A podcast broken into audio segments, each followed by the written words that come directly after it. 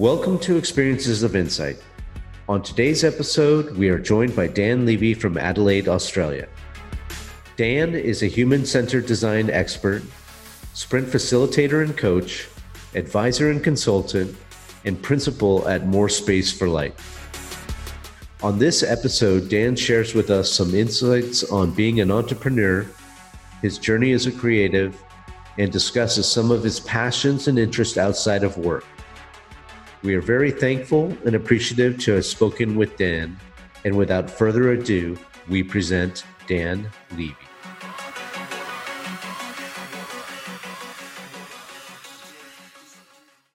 Can you hear us, Mr. Dan? Not yet. Yeah, now I can hear you. Hello, hello, hello. Hey. Hey, welcome to my world. It's a good world. I, I'm actually on vacation, so I, I created this uh, situation behind me. Oh, okay. I, I can't lift my computer up because it's pretty temperamental. Um, it keeps dying, so I'm in a bit of a. Oh gosh, hold on a sec. Let's try something here. That's better. Yeah, I'm in a bit of a MacBook uh, catastrophe at the moment, or situation, however you want to define it. It's lovely to meet you, Lee. Lovely to meet you, David. Absolutely. Yes, you too, Dan. Very nice to meet you. Yeah, I was. Oh, Uh, I was kind of thrown off with um, the fact that you're from London and not from Australia. So I was, I was trying to really triangulate in on your sense of humor, the, the origin story of that. I'm still, you know, you still have me on, on it. Okay, well, um, yeah. So that's that's my little kind of thing. It's kind of funny when I talk and uh, people speak to me for the first time. They're expecting "G'day, mate," but instead they get "All right, mate, how are you?" And it just completely, just yeah. I love the looks I get back. Mm.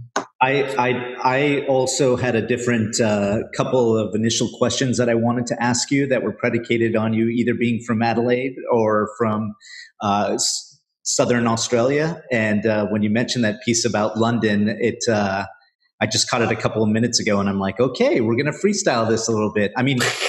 I, I have a lot of friends that grew up in different parts of the Commonwealth, so I have a great appreciation for how, um, you know, I think a lot of time times us as Americans, we don't really, you know, A, we just don't know a lot and we're just dumb generally or whatever. Or we don't have a time or an understanding or maybe that much of a concentration early on in our experience and our learning where we don't, we're not as aware as most of the other countries out there. And, um, through my friends and over the years, I, like I said, developed a big respect for the Commonwealth and people's travels and journeys. So, Have, you done much traveling yourself, David?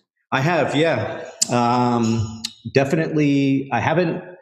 I grew up in Southern California, and um, I came to school when I was 17 and uh, on the East Coast. And if you've been to the States, you know how vast that is. So it's a pretty big jump. And yeah, and I'm, I would imagine like Australia as well, when you talk about going from Adelaide to other parts, you know, there's a lot of different culture, some nuance, and you know, regardless, um, you, you know, you get an opportunity to learn and understand different where different people are coming from, and it's atypical to. In my example, um, you know, where I grew up was a lot different than where I am now, and where I went to school. So it was, it was a really nice experience.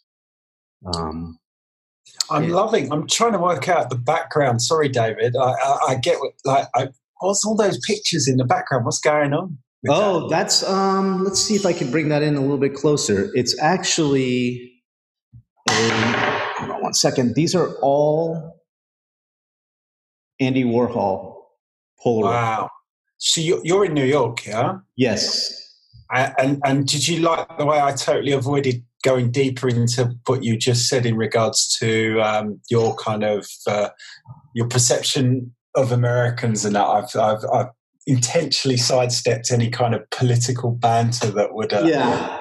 alienate anybody. I try and stay as carbon neutral with that stuff as I, I'm brutally I'm I'm brutally honest about my limitations, and uh, I let it hang out there. And uh, but unfortunately, you know, uh, yeah, the current state of things, a lot of things have been said and communicated at the, you know, either through politics or uh, in the news or press, and uh, it definitely, let's just say, uh, we're in an you know, it's been painting painting us in a really bad picture the past couple of years.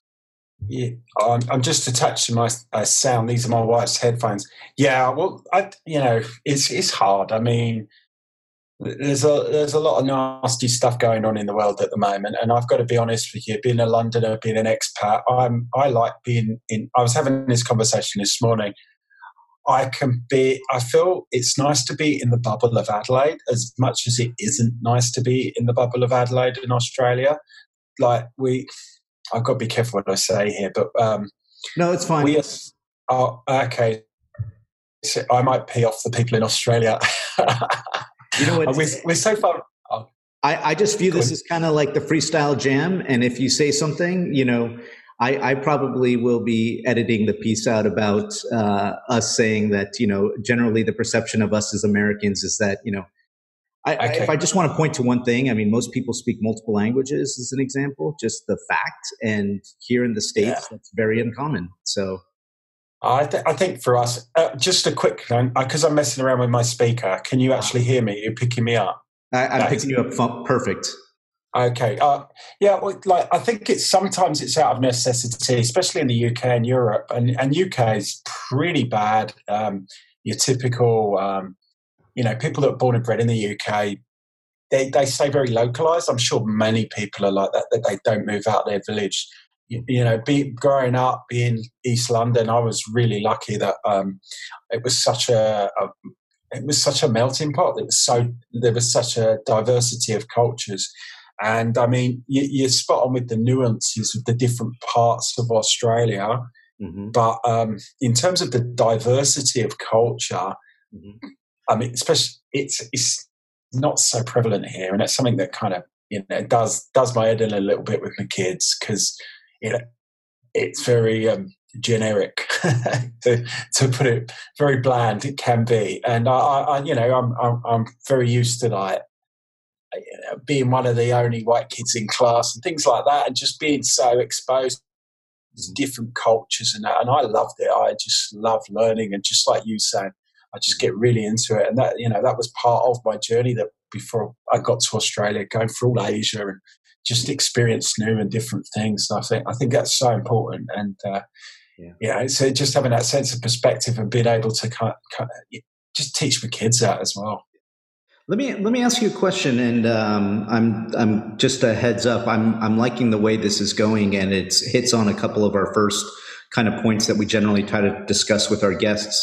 You know, tell us a little bit, Dan, about your background. You mentioned you're from East London. You know, who's your who's your football side? You know, uh, uh, is it West Ham? Is it you know? Um, no. Uh, you know, is it QPR? You know, who who exactly is it? And um, you know, tell us about a little bit about your what it was like being a child and growing up in East London and some of the influences that you could look back upon at an early age.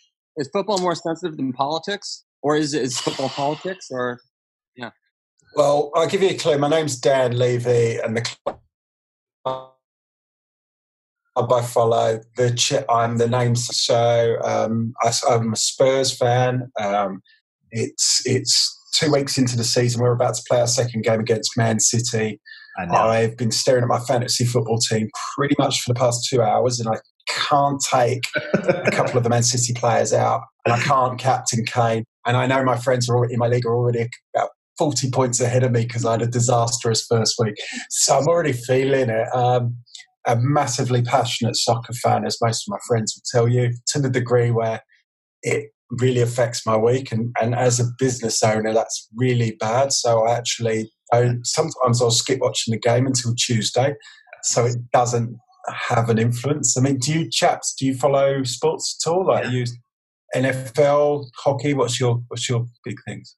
Lee, you, what what sports do you what, you, what sports are you watching this day? Uh, ultimate fighting. Uh... Definitely ultimate fighting. Not at all. Um, I tend to follow people that follow sports. That's usually. Oh, oh you're not sports guy. Yeah, yeah, I'm a fan of, of you know, it's it's heavily influenced by the, the company that I keep. So if yeah. someone's a huge fan of this team, I, I, will absolutely commit to being a super fan of that team. Oh, good. You know what? You only need to know, I think it's three or five facts about anything. So if somebody says something, just Google it, get five facts, bang, you're away. It's like the yeah. five whys. You're straight into the conversation. Yeah, I, uh, I, I, uh, I'm a Yankee fan, baseball. Oh, Uh, yes. And uh, for football, uh, I don't watch American football. Um, it's just a little bit too boring for me, and not the energy is not right for me. Um, uh, for football, uh, I hate to say it, um, but I'm a United fan. You're Man United. eh? Yeah, we're also in a we're in a rebuilding period right now, as you're aware. So, uh, and then um, the company I keep, it's my family exclusively. So, um, hold on one second. I think I just gotta. So I was saying the company I keep, it's my family exclusively. And interestingly enough, we just got off a little bit. Uh, uh, a pattern for the past month. We were watching, we were recording, and each night we were watching the last 30 minutes of each stage of the Tour de France. Um, wow, okay. Yeah, and that is, I mean, super duper exciting. And uh, my sons, I have two boys, they were really enjoying seeing that type of competition because it's so different and it shows a really interesting side of people and what people are capable of doing. So that was really uh, nice to share that with them. That's incredible. Yeah, and you get to see a bit of the world that you don't necessarily always see, do you? It's Yeah. fascinating. Yeah. So we have the tour down under in Adelaide, and That's right. you know it goes it goes nuts here. I've got to ask you: so you're a Yankees fan, and you come from California. Yeah. So, How's that work? So what happened was I actually grew up a Dodgers fan. So they have like two leagues. Like imagine if they had like a, an A and the a B of the Premier League, and um, you know maybe once a year the teams would overlap and play each other, but they were separate and distinct. Um, and a lot of that is because of the way the history of how baseball was rolled out in the States. and um, I, I like that team. So it's in one league, and the Yankees are another um, in another league. And I've been here. I was talking to somebody about this. I've been in New York for more than half my life now, and uh, Okay. so by default, I consider myself. When people ask me, "Are you Californian or a New Yorker?" I, I say New York um, because I've been here so long and I have roots here. And when I moved here initially, I couldn't root for the Mets, which are the other New York team, because they're. They're in the same league as the Dodgers. Ah, okay, So I developed a liking for the Yankees, and it's going to sound horrible, but they are such a likable team given the um, fan base in the area locally here, and then the history um, and the stadium itself. Um, not that the Met Stadium doesn't have the same appeal. The fans and the atmosphere is really something to to see and witness. I've never been to a baseball match. I would love to go. You know, Um, I- if you're ever here, if you're ever here, I would love to take you. But you know what? I was almost there. I was I um, I was meant to be going to the Sprint conference uh, next month in Bo- uh, Colorado. I was going to Yeah. stop in LA, Yeah. and uh, I got a good friend in New York who's from California who might listen to this and might.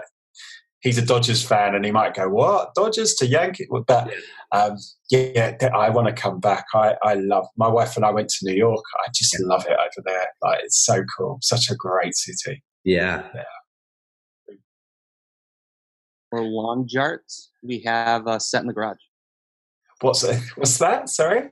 It's, If you're ever up for badminton or lawn jarts, uh, we have a set in the garage. You can just uh, pull on by our house. Oh, beauty! I, I don't That's a- you that- don't uh, offer me that because That was that was um, that was re- that was Lee humor. Just want to let you know it's Leeism. It's not true. Is we it? haven't, but uh, just to let you know, that's a um, underdog sport. That's something you Oh, you play with your kids. It's uh, it, it's one of those things. But just the offer still actually is. Um, I'd love to take you up on that, Lee, but please explain to me. I'm always looking for new dad tricks. Help me out. okay, go- uh, let me just give you a quick one. So lawn jarts, I think, is outlawed. Um, probably some people died. Probably some people died. And It's Australia. It doesn't matter in Australia. Look, Yeah. I'll tell you a s- quick a quick story. I put um, so I, it's so cold here at the moment. I put um, I've been wearing long johns to bed. My wife thinks I'm having a, a love affair with my long johns. Anyway, I put I put them on yesterday, and I felt this bite. And um, this bear in mind, it's like 16, 13 degrees here at the moment. It's pretty it's pretty rubbish. there was a wasp inside my long johns and stung me on the back of my leg. So in Australia, there, there really are no rules, you know, like you can just get bitten fatally anywhere. So, sorry, Lee, yes. I, I, I know there's a number of um, venomous species in Australia. Oh, yeah. I that. But I'll just real quick, let me call, I, I can't leave this, uh, this loose here. Um, so lawn darts, if you ever played darts, obviously you throw a sharp, uh, small missile at a dartboard, you know, so you, you compete to try to get a high score. So lawn darts is basically a dart that is larger, um, so it could do more damage, and then you give it to children to throw into a hoop. Yeah, uh, yeah. So I'm sure that it's it's not legal now, but yeah, you do have a set. You can get them on eBay, and you're welcome to, to roll on over to our house and we'll play. I'm, I'm up for that. Let's start an international tournament. You, I can be Australia and and um, England. Uh, bring my kids along. My little one's got an arm on him. I tell you what, he'll be a pitcher or a kicker, one of the two. So I reckon we could get some sort of international thing going on here. and what was the other thing, Lee? Sorry, we're not going to end up talking about digital technology. Oh, was, no, not at all. I was going to. At first, I started off with badminton, but then I was, I was thinking, you know, that actually is a real sport. I'm just not uh, good at it. So I, I shifted. Uh, I shifted. I pivoted to lawn darts. Oh, nice bit business agility there. I love it. All right. So, um, so you asked me. Wait, let me circle back. So you asked me about my influences growing up. Um, yeah, and also, what was it like growing up in East London when when you were a young a young okay, man? I got to say, I was. I, it was pretty unspectacular. Uh, so I was just outside of London itself, so just in Stratford, just outside of Stratford, where they had the Olympics, mm-hmm. and it was it, I was just like a normal kid growing up. I mean, I was into art, mm-hmm. um, into media. I always thought I'd get into film, to be honest with you, or advertising. Mm-hmm. Um, loved comics. That was a big influence for me. Comics, it's, it's still are. I mean. Uh, it's nice to hear you say that. I just my my oldest son Axel, who's five. Nice. I just started buying him. I just started. I just started buying him some comics because he's just been demonstrating some reading skills, and I oh, figured wow. I would just. I just started feeding that a little bit, so um, it's really nice to hear that you're a fan of comics. Uh, how old's your son? My oldest is five, and then the youngest is just turned two. Wow, so you're a year behind me on both of your boys. You're like me in baby jail. Mm-hmm. Mm-hmm. How about you, Lee? I have one daughter. She's 11. Yeah. Oh, so, so, so you're out the light. You're in the light, and she's I, must be. Yeah, I no longer have to ask permission just to go to the grocery store as a grand vacation. I don't have to do that anymore. Uh, have you lost your cat burglar skills? You know the dad skills where you have to be very silent and. That's yes, I've lost. I, have lost all those. I've I've um, totally de-skilled. oh dear. All right. So so get so yeah. So pretty pretty normal. Used to uh, was massively into kind of um, rock music. So growing up, I think uh, just when I came out of uni, um, me and my buddy, well, my buddies brought me on board, Then they were running a record label, so I ran a record label for a while with those guys. I, I my only motivation to run it was to get tickets to rock festivals, to get VIP because I hated sleeping out with everybody else, mm. and which worked. Um, um, and that got to a point where it got too big and just kind of exploded in our faces. Um, ran studio in London, in Camden, and that was pretty amazing. But um, I think, you know, uh, I think life really began for me properly as an adult when I started traveling, like, you know, seeing the world and seeing lots of new cultures and getting that experience and being away properly. Because I, I lived the other end of the country at university, but moving to Australia was a massive leap So tell us. Uh, we'll try to bring it back. Uh, I will. I won't talk about. I'm slowly helping you claw it back. Coming back. We're bringing it back. So tell us about. Tell us a little bit about um, your work, what you're doing. Okay, so um, I keep saying okay.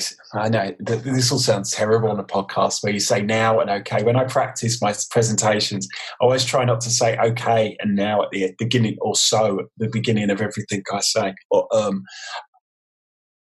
Uh, well, I run an agency or consultancy with eh, corporate innovation and strategy consultancy called More Space for Light. Mm-hmm. We've been exist- in existence for three years and eight months, and it's exciting, exhilarating, exhausting all the years. You've got me on a Friday night where I'm at my most vulnerable before I have to boot up and, and be a full time dad for the weekend and balance, you know, 80% dad or 90% dad, 10% try and get all the stuff done I couldn't fit in during the week. yeah.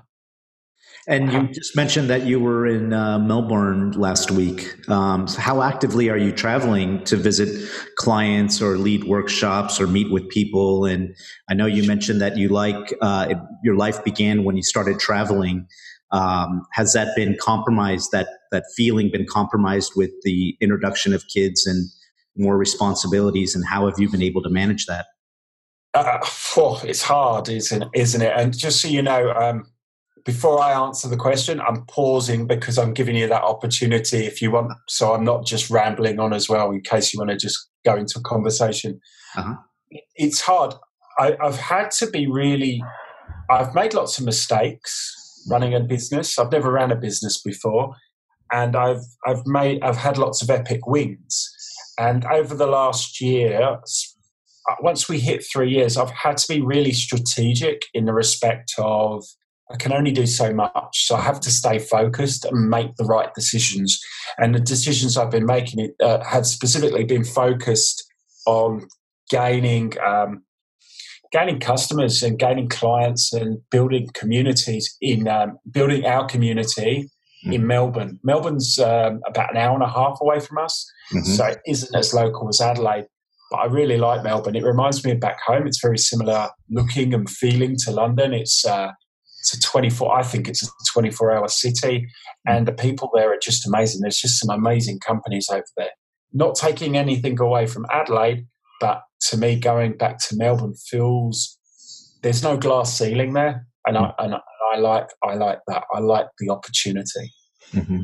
what originally drew you to australia what, what um you know how did that happen gravity, I think. But I ended up, um, I, so I went traveling. I split up with my long term girlfriend. Felt I knew I was going to go traveling at some point, and ended up going through Asia. And I knew I was coming to Sydney. I was just going around Australia and just fell in love with the place. The first day I was here, I remember I was sitting out having a beer, looking at the Sydney Opera House because I was in Sydney for seven years and just it was January 5th. And usually in London, in January, especially between the first to the twentieth, everyone's everyone's out of money, everyone's miserable. It's like one degree outside. It's it's not a fun place to be in, in the UK during that time. I'm sure people that from the UK that are listening to this will hopefully empathize there and relate to that. And here I was in the sun having a beer. It's hot. It was amazing. It was everything I could ever imagine. And I'd only ever seen Australia on daytime soaps. Uh, I saw a picture of the Sydney Opera House in the creative magazine Creative Review. So that was my only ever experience. So this was like a whole new world. You know, like for the first I think for the first year, I had to keep explaining to people back home that they have cars in Australia. They also have TV and cable because people's understanding of what it was like living here was just so different, like so low. It's just it was it was pretty amazing. They think you lived out in the bush. I haven't lived out in the bush. I've always lived in the city. So I got here, and after my mum said, "You know, stay. It's a good place to stay." I abandoned all my plans to travel and just decided I'm going to make a life. I'm going to make it work. I'm going to get back into design and I'm going to figure things out. And uh, it was more of there wasn't really a long term plan there. It was pretty much day to day to week to week to just figure out how you make it work. I, I was looking at your um, your background and some of your professional experiences, and you mentioned this earlier. Some of the influences that you had around rock and roll, and the work that you did in starting the record label and um, always kind of been into uh, ads and advertising. Um, your first couple of professional experiences all the way through Fox, um, you know, you did some work uh, more on the marketing and advertising side. Is that is that correct in the first couple roles that you had out of uni? And then you know, how did you transition more into the work that you did at Fox and focusing more on uh, maybe a different aspect of supporting the brand or helping their brand radiate? So uh, it's a good question, David. So when I came to, so I went almost backwards in my um, in my in my roles in the respect of I came out of uni, I was I did a digital degree. I thought I was going to do film. I got into multimedia. You might remember Lingo, Flash, and all that. I was a terrible coder that could do graphic and design. I, I came to Australia and I was doing more and more print work. Originally, I worked with, when I first got in, my first design job was with Lonsdale, the boxing brand. I love so their, I, doing, I love their line. Yeah, it was cool. So we did so it was weird. I was designing T-shirts and seeing people wearing the stuff that I was designing. It's huge. Uh, and then going through um, working at a print house, and I got to Fox and joined their digital team. Uh, they took a bit of a a chance with me because I'd spent so long in the print world that to come into that digital space. And I think I was pretty lucky at the time I made that transition because it was before iPhone, it was before um, adaptive displays and responsive and all of that, you know, the screen size thing and apps. So it was pretty straight HTML web stuff. And I transitioned more and more into the marketing and com side of that because. I was working at a broadcast network and social was coming in, and they had to change their mindset and the way they uh, had a dialogue with their with their community, with their, with their fans, with the people that followed them, because they had to start thinking about social media. Now, not many people knew about social media, and I didn't profess to be some sort of expert. However, I had an open enough mind to start exploring and being able to challenge and and introduce new concepts. So I was very lucky at right right time, right place. Cool. Yeah, so that's interesting way you, you express that is having a Benjamin Button type of career where you started off and went, you know, kind of went in reverse mm-hmm. direction. That is interesting. Uh, let me let me ask you a quick one before I forget. So tell me a little bit. I want to bring about. I also want to talk about design in your work. So help me understand the design work you do in More Space for Light. So our design work, eighty percent of our work now is in regards is in relation to human centered design, design workshops, design sprints, more on the workshop side of thing. Daniel Stillman calls it conversation designer. I, I, wouldn't say I'm that, but I'm I'm I'm applying that kind of creativity now to workshops. The way I put together, um, or the I get the guys as well to help me out put together uh, exercises and programs, and we we dip in and out of things like Luma as well and use their tools. So the, the, the, design aspect of it comes in the prototype and the polish in the brand and the way we actually treat more space like a product itself. Mm. So that would, I reckon, that would be a lot of where our designs come from, and that's just because we've spent the last few months rebranding or enhancing the brand from where it was. How long are you, how long are your projects? How long of our project? Oh gosh, they've got shorter and shorter. They've got shorter and shorter since the design aspect. We've got some clients and retainers where we come in and we consult. But to be honest with you, I I prefer to come in and leave as quickly as possible. Mm. And the reason that is I'd rather be engaged and, and mm-hmm. provide maximum value than like be something like some mm-hmm. entity in an organization that's bleeding out and not offering any value. So we, mm. I, I like coming in for the projects. Mm-hmm. And at the same time, what does trouble me, trouble me, I'd like to see the project launched and, and it's a constant conflict of coming in, running a design sprint or a design program, or doing the UX or helping with a product strategy and setting up all the analytics and the optimization. But sometimes having to hand that over because it's kind of like your baby or you've helped them that far. I find that I find that challenging. Mm-hmm. As as your focus and um, I, I hear you because of the scale at which Crystal Cove runs um, you know, I don't have the luxury of being able to be there at all different points of the life cycle.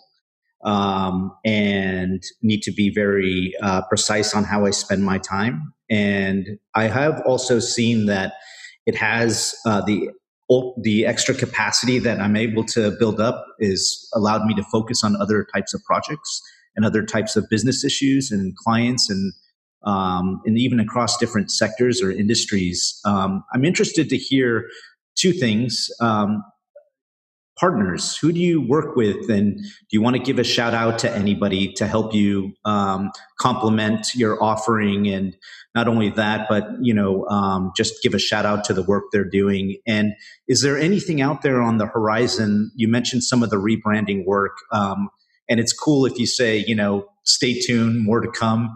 But uh, is there anything out there that you could share with us that's new that's helping you on the rebrand path? Oh, uh, well, there's some things I can't talk about that are happening that that you, when you said that question, David, the hairs on the back of my neck stood up. But I just wanted to touch on what you said in terms of being precise. I, I, that's something I've learned um, because because there's so much going on, you have to be so precise in terms of what you offer and the way you go to the market. And it's yeah. taken us so long to define our unique value proposition. So you'll see on our website, we don't profess to do that, specialize in full service right. design. we user experience, product strategy. Even that's has its own nuances, and I think it's so important. In regards to um, partnering, so as you most probably can, well, you can see on our website, we're the Asia Pacific partner of the Design Sprint Academy. We're very proud of our partnership there, and we've been with those guys for about a year. Lee pressed me before to ask me. Uh, that makes sense because you're being a Londoner and being a partner, but um, yes the story there's a little bit different. Also, we're building partnerships up in Australia with other local consultancies, whether they're change management or organizational design, because we complement them. Plus, we have a partnership with a team that we use out of Asia for our development. And I have a long standing relationship with somebody I work with in Sydney who's gone over there, started a business and through those guys we're able to bring them in on projects and we're slowly there's a few other people that i'm starting to bring in especially as we've started to change the design sprint process to build out the actual prototype and testing part mm-hmm. uh, we, we, were very much inspired by i think it's tom chi from mm-hmm. google yep. spoke about the learning loop at the last yep. sprint conference yeah and we're constantly looking at things like this to um, to influence us and I'm going on a bit of a stream here, but we've just come back. One of the reason we went to Melbourne to see, and I'm more than happy to give this person a shout out because she's absolutely amazing. Her name's Dara Simkin. She uh, heads up a, a, company called Project Play, and she's affiliated with IDEO. And um, she ran a conference, as I said, called Project Play this week, and we it was a really interesting event, and that's why we went there. A to support her because she's a friend, and also because I was really curious to learn more about what she was doing. And my journey, personal journey, is to go out to all these different types of um, niche design thinking, for instance, improv, serious play, and all these sort of things, and learn how I can bring them back and incorporate them into what we're doing, where we can actually, as opposed to them being um, and I've got to be careful again in terms of how I frame this because some people are quite skeptical in terms of the business value or the short term business value of having everybody play with Lego for the day, but how I can use these tools and these techniques and incorporate them into uh, programs that can demonstrate outcomes as quickly and efficiently as possible to sh- highlight the value of working in this way. Mm-hmm. So it sounds like uh, divergent learning and prototype thinking is where you're at right now. Mm-hmm. Yeah, yeah, and that allows us to. That's kind of that really that really satisfies my own personal yearning for a bit of actual tool development, like building stuff and getting on the tools and being able to stop at the prototype stage and hand it off. And once it gets that horrible stage of long burn, big app build projects, not having anything to do with that. Mm-hmm. But um, that's yeah, I really like the prototype because there, there, there's really no um, there's no ceiling there. You can you can really explore and, and learn. Mm-hmm. Cool. And what kind of instruments do you have right behind you? well, my wife is it a bass. Is it a bass and a and a guitar? there's three guitars over there. There Oh, used to be more guitars. I I've sold two. So when you become a dad, you start losing. Um, you start lo- hopefully bring it back. Give me some hope. You start losing all your like hobbies. So Yeah. I've got. I bought a Fender Strat, an Eric Clapton Black Blackie Fender Strat. You've got a, a Gibson song. Uh, gosh, I haven't opened it up so long. S- songwriter Hmm. and an Ibanez my wife bought me. I- I've also got um, all my wife's. drum. We have the same one. No, that's oh, do you? Yeah. That's my wife's. She teaches kinder music, and there's our digital piano. So she's a piano teacher as well. And these are our headphones, which she'll tell me off for using. And um, here's my motorbike helmet. John, uh, John Vetan from Design Sprint Academy. Whenever we talk, because I talk, uh, we we talk during the evenings. He thinks I'm Jeff Bezos sitting here in my little like Amazon 1.0 situation. Cool. Yeah. This is the one corner of the house where I've got where I'm allowed to take things off of my desk, like no Lego. This is my it's kind of meter by Mhm. 40 centimeters. So, as far as your background in music, do you see a lot of connection points and fusion with how you in- improv with other people or the discipline it takes to make music, the harmony aspect, playing with others, um, being creative? Do you, do you see that is meshing well with design and your work now? Absolutely, like, absolutely. So I th- I'd say I'm more like I was originally in fine art, and the only reason I got into digital was because my mum saw a documentary that had all these smack addicts in Hackney that were art students, and she was worried, and she she she said you best get yourself a real job, and I thought, well, computer design might be the way forward. And my dad, for years, he was a black cabbie, used to tell people that I worked for Pixar because that was his level of understanding. But in regards to the, the, the synergy with um, music, very much with patterns and system design, I'm a big I'm a big believer in system design and how things fit together, and also in terms of creativity, just being able to kind of just just being able to flow and and, Yeah. and having an open mindset. I think that's really important. I I got I, I, another conversation I had today with somebody. Um, all about he would the the chap. I'm, I'm, the chap mentioned something about competition, like we might be in competition down the road, and it got me really, it really troubled me because the. The, that, that, that goes against everything I'm trying to build with more space, and I'm sure you guys can relate to this. With you, you're just on your own path where you you're not that fussed about it. There's plenty of work to go around. You'd rather collaborate than compete, and Mhm. as soon as you start competing with people, you're just trying to um, you're just trying to win their race as opposed to win your own. So, yeah, I, th- I think the creativity is a big part, and I think David and Lee, if you guys if you guys come, if you guys have made that transition, so I'm sorry if I don't know this already, but once you make that transition from design or creativity to strategy, Mhm. sometimes it's really troublesome because you have a real hard trouble, like you have a real real challenge to switch between creativity and mm. strategy because mm. one can be so dry and the other so much more dynamic and interesting and it's really mm. you know sometimes it, you kind of feel like you have to handhold both of them otherwise you end up in this six sigma world and you don't want to be there because it's ugh. hmm You know, on that point, it's interesting that you mentioned that because the type of work that we do, uh, I find us straddling both on the advisory side, where we might be talking to people leveraging, as you mentioned, some of the tools that we have acquired and formulated and packaged into our go to market strategy, and then the more dry execution on the consulting side.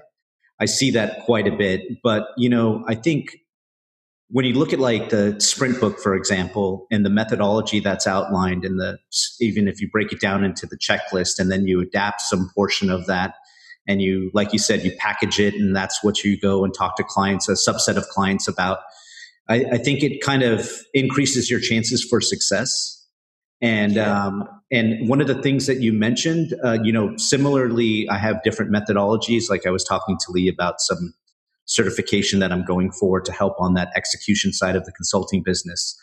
You know, I, I'm a hack musician myself, and um, I'm also a dad. And you know, you kind of have to check your ego at the door on a daily basis. And it's interesting to hear another person that loves prototyping and trying things out and does maybe doesn't take themselves that serious and isn't uh, afraid to fail. It sounds like you're one of those people that are cut from that um, from that kind of you know same stone. Um, was wondering, uh, and I'm I'm sorry to try to squeeze this in here, but you know, I, am interested to hear. It sounds like you've had a lot of journeys and a lot of interesting commercial experiences and, you know, um, personal uh, experiences. Tell us about a failure that is, you know, tell us about a big, big failure that was very pivotal for you and how did you respond to it and what was the outcome? Oh, wow. Okay. Well, a big failure. So, so I, I, I big failure. I, I it, well, a, a, big failure would also mean it means something to me. So I wouldn't say it was a big failure, but I could refer to something that was pivotal, pivotal on my whole life, and that would be. Um, so I've so I've lost my mum and I've lost my dad, and um, I lost my dad a few years ago to cancer. Sorry, and that out uh, and I lost my mum uh, a few years before that. When uh, this was both times after I moved to Australia, both, and my brother's out here now as well. And I guess that would be the the pivotal moment for me is losing your parents and realizing that all this serious stuff just not there. So it's really, really insignificant. Yeah. And um, also, my wife working in um, before she became full time mum and teacher, working uh, working as a radiotherapist. You know, like you've you've really you've really got to embrace that kind of play, not take yourself too seriously, just like you said, David. And yeah. and a lot of a lot of what you do, and I, I, um, I'd imagine, especially the consulting part of it, it, it, it is to some degree a hail mary. you know, like you're, you're basing a lot of your strategy on people, and people are yeah. unpredictable. Yeah. And that's and, and creativity is the juice, and you've got to leverage that and utilize yeah. that to help bring clients on the journey because otherwise otherwise it becomes too um, becomes too black and white like you can't always win so in terms of pivotal i'd say losing parents be growing up very quickly and and and and, and having to take responsibility and also being mature enough to be light in regards to what i'm doing and not and not take myself too seriously mm-hmm. That was a bit deep, but a bit shallow. So you know, I, like, I love it. I love. I, I, mean, Lee will probably tell you that I always tend to fall back on those kind of maybe human questions a, a, little bit more than the technical ones. But I, I love the human element, and I love the experience in the story. Well, let, let me tell you guys another. So, more space for light. Um, I got I got told that I should put this on my website, but I refused to because uh, I'd rather tell it to people in person. So more space for light. The name comes from my now six-year-old son. So I was going for a bit of a. Have you heard of a chap called Vince Frost? Vince Frost. He wrote a book called Design Your Life. Somebody else wrote something called Design Your Life as well. But Vince Frost. Frost Collective. Uh, he's a pommy guy. Moved from England over to Sydney. Yep. Really look up to what he does. He does some amazing work with typography and design. These guys are just terrific. And um, around that time, I, I, think I read that book, and it had a, and my dad passed and all that, and it had a real profound effect on me. And I knew I was going to do this. I knew I was going to make that leap, and I was looking for all. You know, when you you guys know when you when you're looking to do something, you look for any excuse. You say, "Oh, well, that nudged me, and that nudged me, and this nudged me." And coming from that kind of design world, as opposed to starting um, a business with a business model or a business plan, I actually started with a name, and the name came from my son. So one night I was home, and I, I, I always I work long hours. I was actually working when we were having our banter on LinkedIn, and we were putting my son to bed. He's three years old, and he said, "Mummy, I want more space for light." Oh wow! And I said to my wife, I was like, "What does that mean?" And she turned around to me. and She said, "Well, he wants more time to play. He wants more time to to, to read. He's not ready for bed." And I, I, was like, that is it. That's what that's wow. what I want. I want more space for light. And everything fell into place from there. And from that name, it's almost been an anchor uh-huh. to become a mantra. So, say for instance, um, we got called to run a, a, workshop around my birthday next month. However, I've already got family thing planned. More space for light, more space for light. It's always yeah, always have to make the right decision, and and it is that's that's the mantra, and that's something our clients and partners really like because we bring that aspect and that's that's really stand by that principle of that simplicity and bringing that light to other people.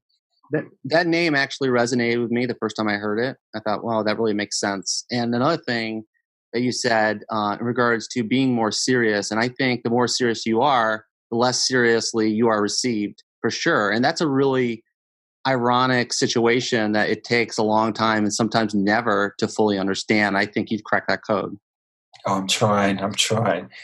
You know, I, I do. You, do you, do you listen to people like uh, Product Breakfast Club and Jonathan Courtney? And, yeah. I mean, I mean that that guy is just.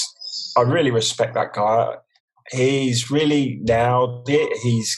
I, I'd imagine how transparent. I imagine like you don't you see just the top of the iceberg of what's going on, but he he really is um, the way he's built his profile and stayed consistent in terms of his public profile and how he talks and not really changing throughout the last few years has been really interesting and has been a big inspiration for me as a business leader. And also just seeing that and seeing how he's how he's um, his focus and his philosophy have had a real big impact on me personally and professionally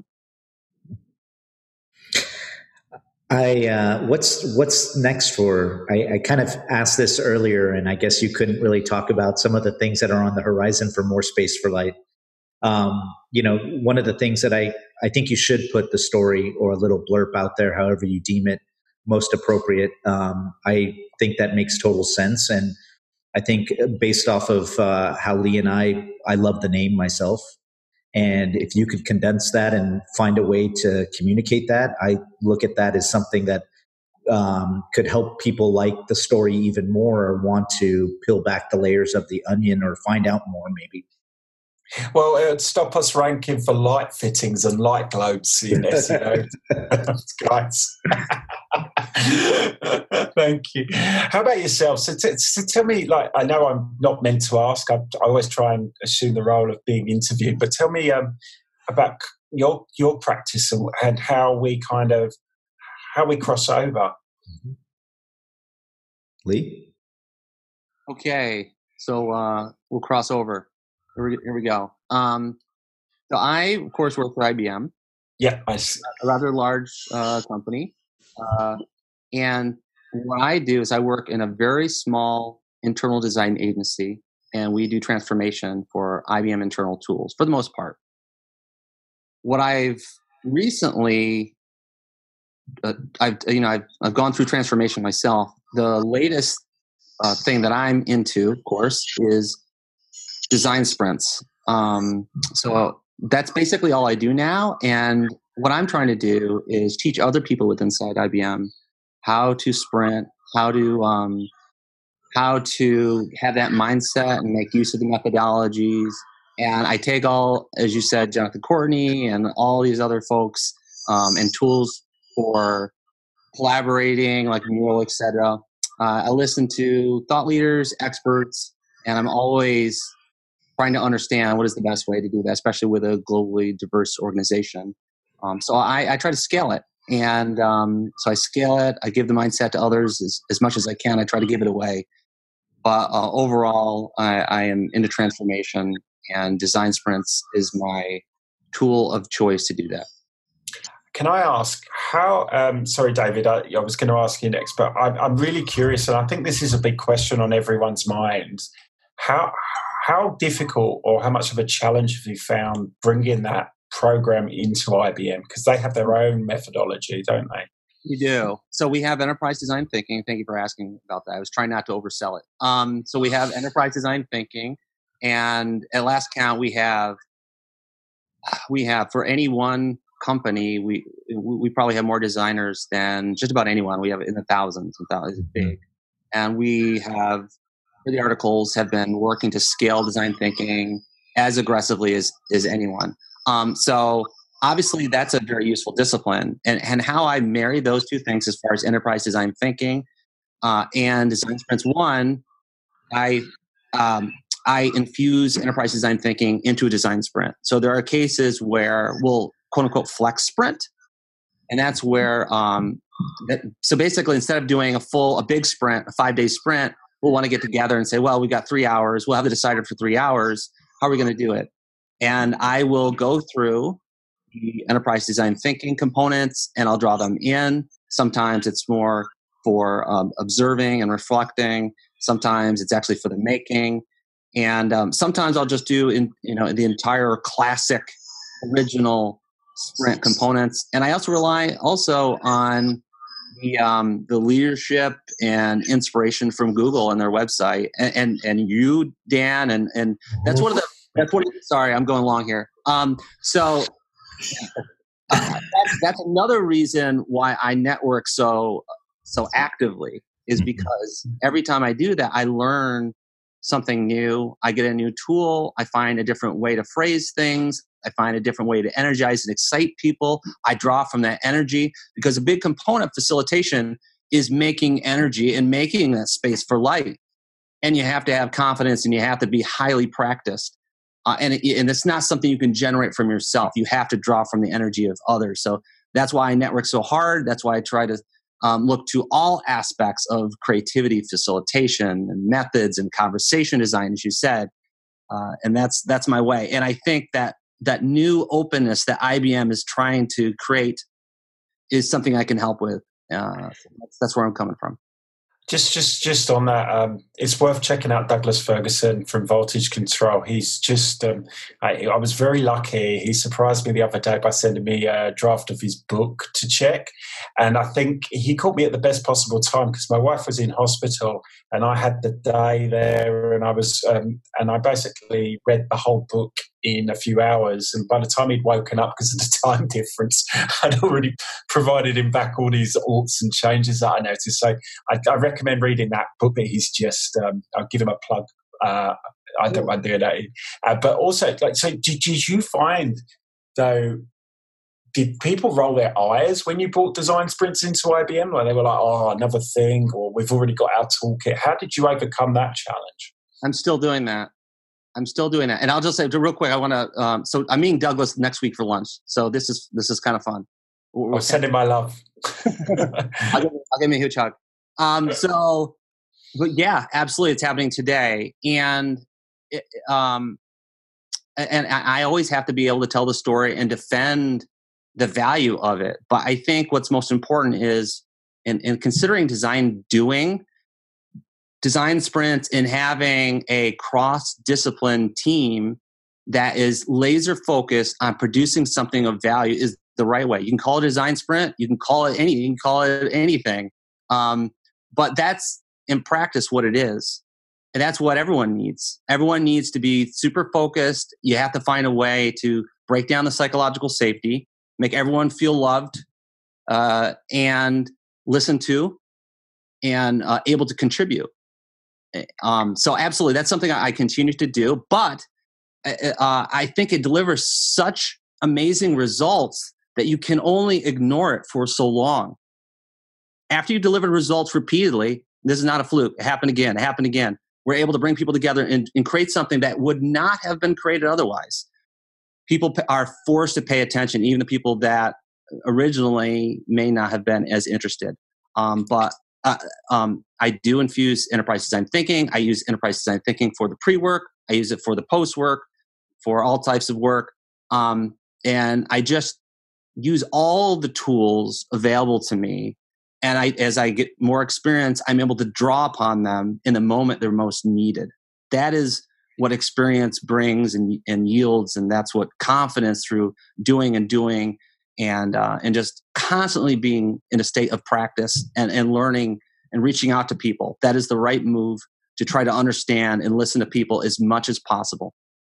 Well, we're, we're, we're very lucky in the, the the, the community that has been built around the design sprint program itself because everyone seems really cool everyone's really open it is kind of open source anyway i mean it was open source when jake put it in the book and everyone's embraced it in their own fashion. Sorry david i've got i've got another question. I've never had lee on the phone before so i'm gonna i'm just gonna take advantage of him for a couple more minutes. So when you um, so I, I, understand the pre-work because uh, the guys at design sprint academy uh, and as well as Jay over in New York um, have come up with the, the, the problem framing, which everyone's really you know everyone's had a stab at their own versions of it. It's not new, uh, and I, and I, it's a maximum value. I found that to my folly that you you have to have some sort of rigor going into the sprint itself.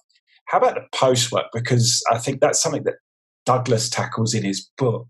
How how how have you found that? Like, because often you know getting people to realize that the design sprint itself is just a learning process it isn't the whole program it's just it's just the micro not the macro yeah what do you do can you give us some examples of oh, okay so first of all i want to say uh, stefan um, he's the ceo of uh, sprint switzerland or i may have okay i've got his three month thing i've actually um, so, i'm actually I'm actually at the moment I'm dissecting it because we've got our own similar kind of thing. And um, yeah, so sorry, he, Stefan.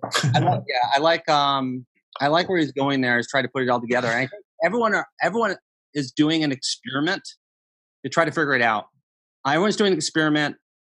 Um, like Robert Skrob, he's doing he's doing experiments for for running virtual design sprints. I think it probably comes down to the unique culture that folks have um, the teams, the unique teams that they have, that really defines after the post sprint activity and how to get post sprint success. Uh, I know with with some of the names you just mentioned, code sprints are are that was one way of thinking about it. When it's done, you bring the technology folks, the the creative technologists into a room, and then you say, well, and hopefully they were a part of the sprint, but you you after it you have a, a a very clear and sober conversation on this is the technology that's available when when we consider the time frame and the budget this is what's possible i think those gyrations are essential um, and as i said i think it has a lot to do with the very unique uh, way of doing for us we try i think it's important to involve um, folks, technical people, and the people that are making the makers in the design sprint because we know from the psychological component that people support the things that they create. People support a world they create together. Uh, Skin in the game, it's called. Yeah. Okay. A lot. Of, uh, that's. Uh, I'm, I'm ripping off a bunch of famous people as we as we as we go, but that is true. You need to. Um, one, you need to be generous with your idea. And I, this is another thing I've said before the the idea is easy. You have to equal your the quality of your idea with your hustle. Um, so you really need to give it away for the most part, and and then invite the smart people to sort it out because you're only going to be successful if they join in. It's a lot of work and uh, it takes some heavy lifting. So we bring those technology people in at the beginning, at the at the literally at, as soon as I hear about something and I think it's going to be real. It, once it gets beyond the, the twinkle in someone's eye, and maybe even right then, I will we will send notes out to technology people saying, "What do you think of this? Can you join? Um, is this something that can stand by itself?" We bring them in, and and and, and yeah, and and and then as we go, we have the we have the open conversation of what's going to take, and then and then after we have those what I would what I would call code sprints, and we also I think I'm going to finish here. I feel it coming. Um, we also bring in the executives as much as possible because you can create the most this and i think i've said this before as well you can create the most amazing thing that will never get built and that's so painful so um the funders the funders not to be confused with thunder the funder people um, are really important and you also need to make sure that you are hacking growth executives have a trajectory of where the business is going to go your idea needs to support and facilitate that. If you need to make it look like it's their idea, so many times it is, but it really needs to just fit right in there. It has to be tucked. If you have a rub, if there's friction with your idea and your implementation, it will never, uh, you know, get to orbit. Get to orbit. The escape velocity will never be reached. So that's my approach. Cool. That's amazing. Thank you so much for being generous. So we, we, I, I've almost taken I kind of hold the tech guys back as long as possible, and, and the reason because I try and um, so we've we've adapted um, some different frameworks, kind of like the importance versus difficulty. So once we start getting ideas teased out, so we've been using our design sprint intro as the first stage in the design sprint process. So we run this design sprint in, intro that I desi- that I created, ninety minute workshop slow bar. It's kind of like the, the, the lightning decision jam. It's like my version of lightning decision jam. And the purpose of it is just to get the ideas and show the value of it. And we take those ideas and we put them through this matrix and and get and share them out and then get people to rank them. And then from there we can work out what aligns to the business objectives. And then we can start bringing in what's feasible, viable, getting those business models down to make sure that from a you know you, you'd appreciate this at IBM, uh, and I'm sure David in, in your consultancy as well when you're bringing in innovation that um, often we talk about the user experience and the customer experience, but we don't really think about the employee experience and whether the business has the capabilities and the resources to be able to support these wild and crazy ideas. They might have the tech team and they might have you know, some, sometimes they don't even have the infrastructure. So what so what we've been finding is that the, the business model canvas and and the customer uh, proposition canvas and things like that, where we can start tapping in. I think not from such a practical point of view, how you you actually bring the tech team in, but more from a um, strategic point of view, how we can support this if this is a thing we're going to do. So that could be a change management program, mm-hmm. anything like that. And then once we've got a plan for that, we can start saying, okay, we're ready to commit as a business. We've de risked this to as much as we can, where this isn't a Hail Mary. This is like, we can see a flight plan here and then move on to the next thing. So a little bit nuanced. One mini phrase I just want to throw in is um, is we have a fixation on non-self like we're always trying to identify this isn't me or this isn't mine or this isn't my area yeah. mm-hmm. and that's right um, and we always want to want it to be tidy and i think we all need to con and i think you are but for everyone i think everyone needs to constantly not be so fixated this is not my domain this is not my area this doesn't fit exactly and be open to uh, a passive creative existence where everything is coming in everything's coming out mm-hmm. every day is a prototype that's something we see at IBM. Uh, I think that's the way. Uh, also, as you touched on what you just said, it's also a game. You've got to know how to play the game to some degree. Uh, but let me give listeners and yourselves, if you don't know this, there's a great uh, tool out Luma called Stakeholder Map. You can look it up. Mm-hmm. Uh, it's not like the thing from Game Storming where you put things in four quadrants. It's actually a tool for mapping out an org chart mm-hmm. in context of how relationships work and in context of their needs. So it's almost like jobs to be done with a visual map, a network of people. Really handy for figuring out when you're creating those those stacked value propositions about who needs to be involved, mm-hmm. what their wants and needs are, and how big their influence. I really recommend it. We seem to be doing more of these because we've really seen the value of this tool. Mm-hmm. David, let me ask you a question. sure. Same question or different question?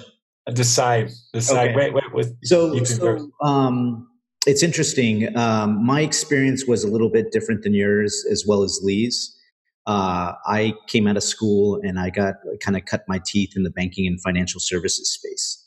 So before I knew it, I was setting up platforms both on the operational side, on the business side, and then also from the technology perspective. And without knowing something, talk about like living a life in a silo. You're executing and you're doing things and you're very mindful of cost and people's time and working with people and what needs to be done, what lever, levers or knobs need to be um, focused on to get people to come to the table and execute. Um, and in that type of environment, you get confronted with some very interesting personalities, some good, some bad. And you're there, it's very task oriented. And, um, you know, I was one of these people that I looked at each one of these experiences and I said, you know, if I had to do it over, if I was a sponsor or a decision maker, I would not respond to people that way. Or maybe there was something I witnessed that wasn't. Um, I, I, thought about it and I constantly think about this. What could have been done better to have a better experience, to deliver um, something, uh, execute faster, or to be able to demonstrate results in a more timely manner. And I then, after I got out of the banking and financial services space, I started working in uh, business consulting. And again, the flip side to that is I'm there listening to what clients are focusing on or what they think the business issue is and helping them find, um, achieve a desired outcome in as fast as possible time and do it uh, being very mindful to cost and all of that, and still focusing on the banking and financial services space. And um, also kind of having a lot of the similar feelings about the people and how we were working together, and just things weren't aligning as well as I was hoping for in the experience that I was kind of witnessing and seeing. And when I talk to people, you know, when we have something and we release something and or hand something over to production in the BAU team, you know, because we were my my level of engagement was very much from initiation and planning, and even into some of the ideation all the way through to go live. Yep. And so I had the opportunity for many years to um, do some really interesting work for some pretty large clients. Um, and uh, it was still a, a, very unfulfilling kind of experience. And around 2016, um, I got an opportunity, uh, kind of.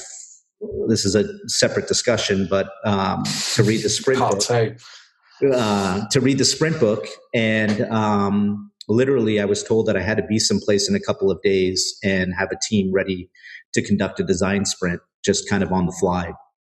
And uh, and with that come up with some very crude wireframes. And um, also because of the level that I was at within the organization, you know, hopefully uh, there was a chance for some pull through uh, revenue coming off the back end of that. Um, and long story short, we were able to mobilize, and um, you know, just maybe it's just the type of person I am. I just kind of took it on my shoulders and tried to get everybody organized and very mindful of what needed to be done when from a sequencing perspective. And um, we did it and kind of also part of me not being afraid to fail and just try things. And, um, you know, I think that sincerity and honesty with the customer kind of came through. And um, it was a pretty large regional bank here in the States. And um, from that experience, we were able to gain alignment at all different levels of the organization, and they were able to see deliverables. Which, at the end of the day, from a client perspective, you know, are, you being efficient? Are you working smart? Are you being mindful of my resources time? Um, you know, we condensed our first sprint from five days down to two. Uh, the first go, so that's you would imagine that's pretty pretty crazy. Did you have and, lunch? And, and so it's it's uh, it was a pretty interesting experience. And from that, I think what I was thinking was that oh my gosh, here's a chance for me now to do this. Uh, people come out of these experiences with better feelings generally about what they've accomplished. There's total alignment. And with a little bit more time, maybe on the back end of the sprint, uh, we really could have something closer to a more high fidelity prototype. And so the difference between myself and some of the other people that are out there is I, you know, going back to my management consultancy experience in my um, work in execution, I draw from little pieces of methodologies like more formal traditional uh, traditional means of execution or methodology and approaches, um, whether it's waterfall or agile. And I've been involved in all different aspects of the life cycle and delivery. And so I look at the design sprint as like one little tool or a lightning decision jam that certain elements or components uh, can help me have a discussion with somebody that has budget to spend or wants to talk about their brand or talk about um, a business issue that they're trying to to address. And depending on how much time or where the, confer- uh, the, the conversation is or how it's taking place or how it's unfolding, I'll introduce different pieces of that to have a conversation with people, to align with people in a short period of time. And now that I'm running my own company for the past two years as Crystal Cove Consulting, um, hopefully getting a chance to come back and have another discussion with people uh, and to maybe sell some business or maybe get an introduction to somebody within an organization in a different area. Um, believe it or not, um, I was recently working on selling a piece of strategy for a banking and financial services firm. And I had that I had this expertise and this skill set around facilitation.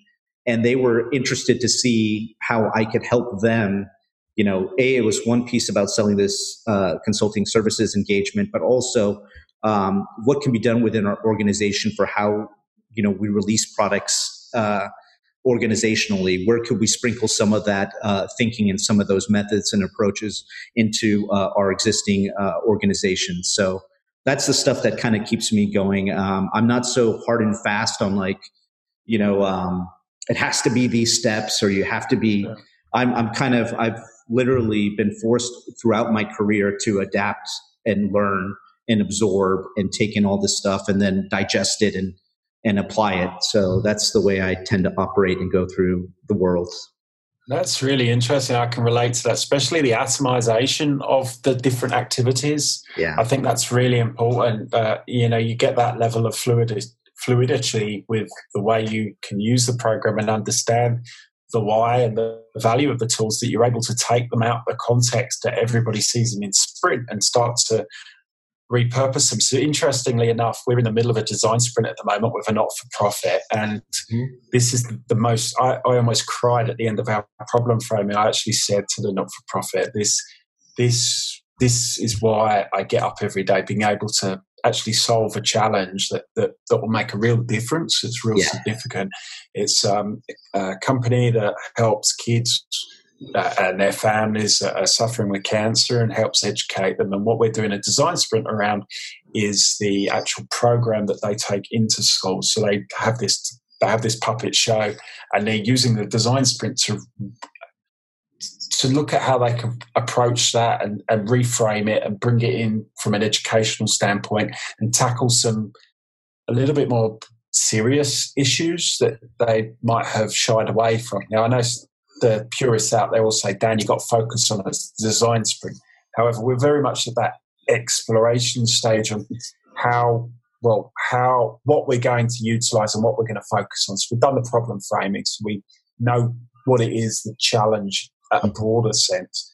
And I'm going to actually, um, I've got to map out the whole design sprint. Now, I don't have to, but I want to mm. because I don't believe the tools in the design sprint will effectively help the client get to the outcome they need because the tools are very much suited more to a product, mm-hmm. not something as expansive as a as a player or a program. Now, people will disagree with me, obviously, but I can't see, for instance, how a solution sketch will translate across to, you know, being able to demonstrate a part of a script mm-hmm. or something like that. It won't have enough information. So, at the moment, my, what's keeping me up at night, I've never had to. I never had to approach a design sprint in this way. So at the moment, you can see I'm scratching my head because mm-hmm. even talking about it, I'm stressing how we're going to apply the principles of each stage yeah. or the desired outcomes from each section of the sprint to get where we need. And and that for me, every time I approach a design sprint, especially that first day, I'm up all night the night before because yeah. I know that I know you kind of say to yourself the mantra of trust the process.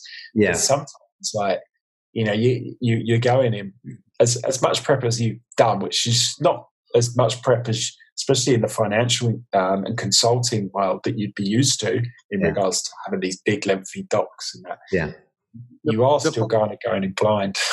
the, the, folks at IDEO refer to as running towards ambiguity. And they yeah. say, you know, it's moments where I feel most nervous. That's usually where there's the most to gain. And that's, uh, you know, that's, um, that's the best Yeah, the signal. That's an indicator that something amazing is about to happen. Yeah, but it's really important as well that the uh, people within your your workshop share that share that attitude because what I've found is as a facilitator, and I, I, I try and see as many different types of examples of facilitation as I can, and I've seen really bad examples of facilitation where where they where the facilitator assumes a role as expert and they won't take on uh, questions and they, and they, stress when things aren't going to their agenda. And yeah. I very much set um, expectations as early, early as I can because I'm used to wading in the shit. I'm used to the, the messiness of design and I embrace the messiness of design, just like the chaos of life and mm-hmm. nature and all of that. And I, and I, and I very much impart on people that are part of the team that it is going to be a journey and it's not going to be comfortable. Now, John and Dana have a map they refer to that has miserable and happy people on it. Mm-hmm. But um, the map's great, but you can really see the tension in the room when people look at you and they're like, well, what are we doing next? And you're like, well, we've just taken a left turn here. Yeah. I'm, I'm not too sure with what I've spent the last week preparing is going to get us to our outcome. Just let me go and yeah. have a cup of tea and I can help you there. but you know, like, yeah, I think that's really important, I guess, to impart that mindset on the people that you're working with and everybody's sharing that philosophy. Uh, sometimes, sometimes it's referred to as um, team IQ or group IQ when you have a high, high degree of matching between the you know the, the people who are speaking. When a couple people try to corner the market on speaking, the group or room IQ goes down. And you know, I would uh, align that uh, in an analogous fashion to sprints. How can you raise sprint IQ? Well, you can raise sprint IQ by ensuring there's a high degree of matching and exchange. Everyone uh, has the opportunity, and also you could run a little uh, on the spot psychographic research and figure out who the who are the quiet ones, and then find a way to draw them in to understand where they are and what they're thinking. Yeah, an interesting thing that I've discovered in the last six months, and and obviously when you discover things, you kind of slap your head because you're like, "Oh, that was right in front of me."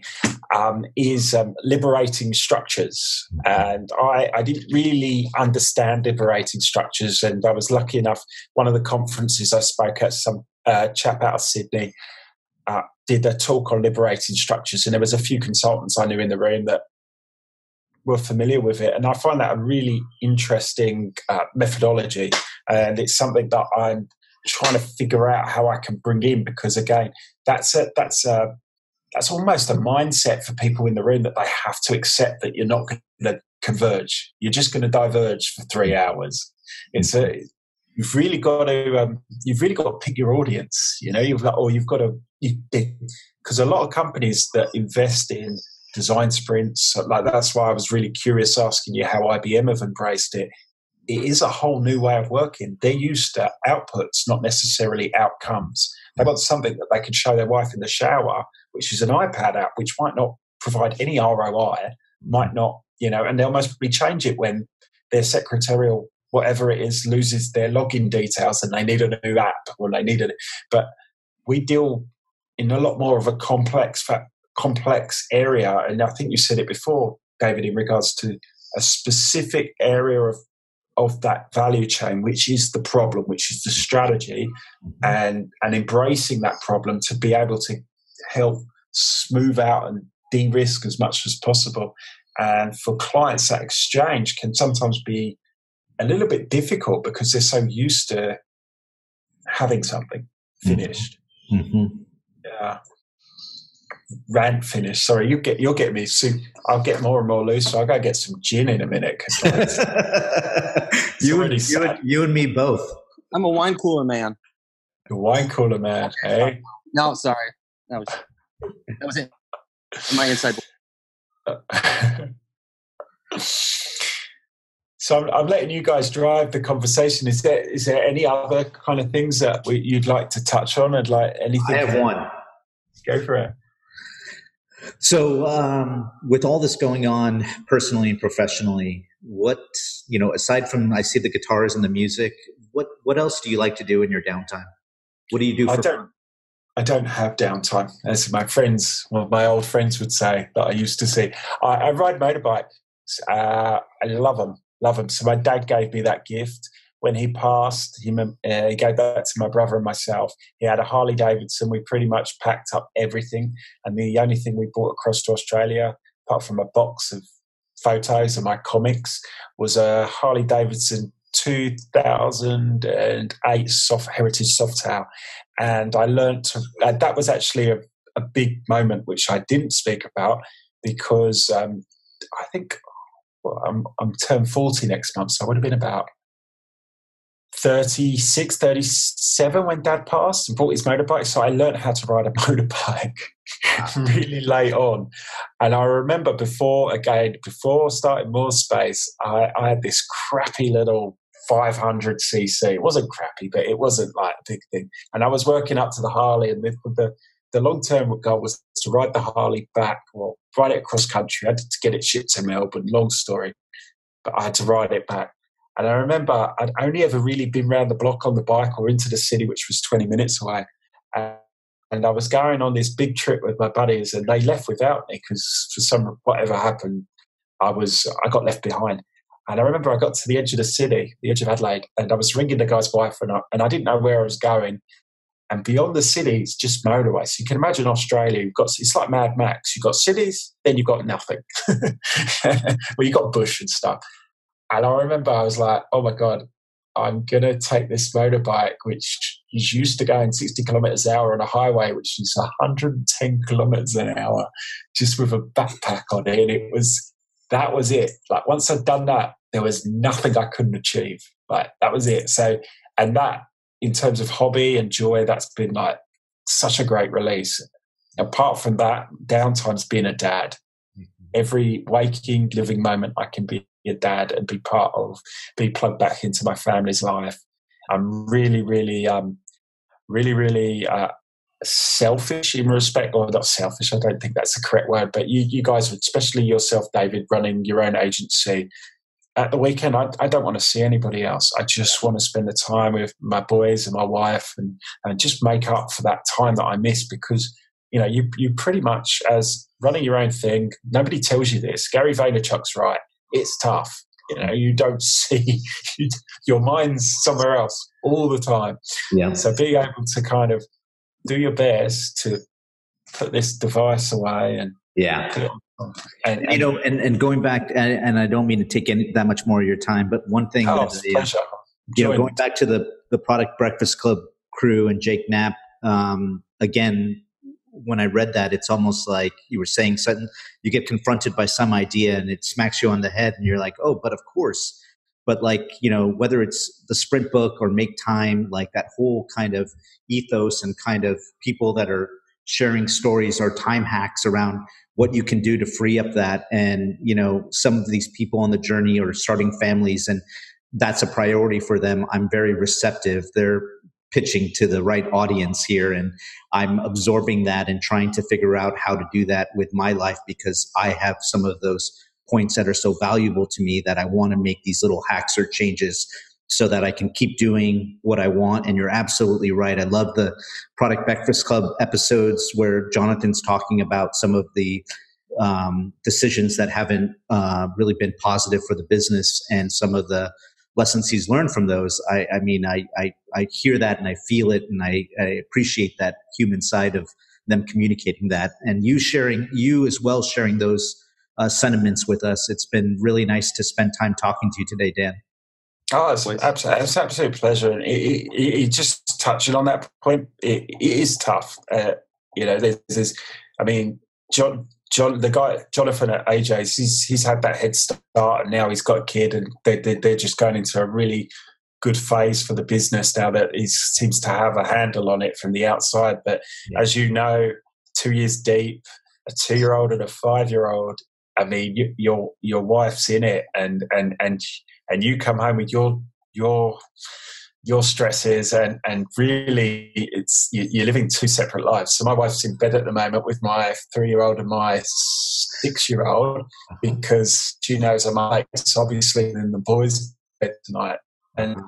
i've got to tell you like if I, i'm always I, I, I will never let anything, and you've got this on radio. I just don't want anything to get in the way of that will compromise that relationship I have with my family. Like it means more to me the more space, you know. Like it's it's so important, and I think it's really, and, and I think a lot of people take themselves almost too seriously with the whole hustle thing and the business thing. Because at the end of the day, that that that ends. That that does end, and you really, and it's the the family and your friends and, and your kids and all of that sort of stuff. That's the stuff that remains and lasts. So I think it's really important that people look up occasionally from the computer and just look more space for light man.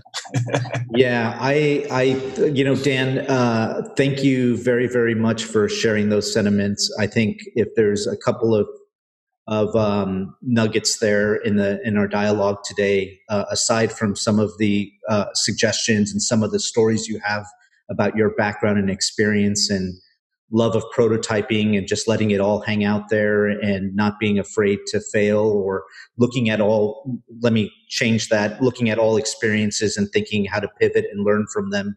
Uh, it's been very refreshing to hear you say that. And also uh, again you're part of that crowd that's preaching to the right audience. Like i love hearing somebody that's putting their family first and um, wanting to maximize and get the most utility out of that relationship and spending time with them. I, I appreciate your time yeah, and let me uh, let me just say one little tidbit here. So I really appreciate that you're values led. That's that's the thing that really resonated with me. Uh, yeah. Oh, thanks, man. That's will stay with me. But uh, now I just have to ask. This is the last utterance of of me of Lee. Where can people find you? Ah, uh, where can people find me? Well, in my Jeff Bezos uh, garage, you can find me most nights. Uh, uh, so you can go to our new website, which I'm so super proud of, morespaceforlight.com.au. So that's M O R E S P A C E F O R L I G H T.com.au.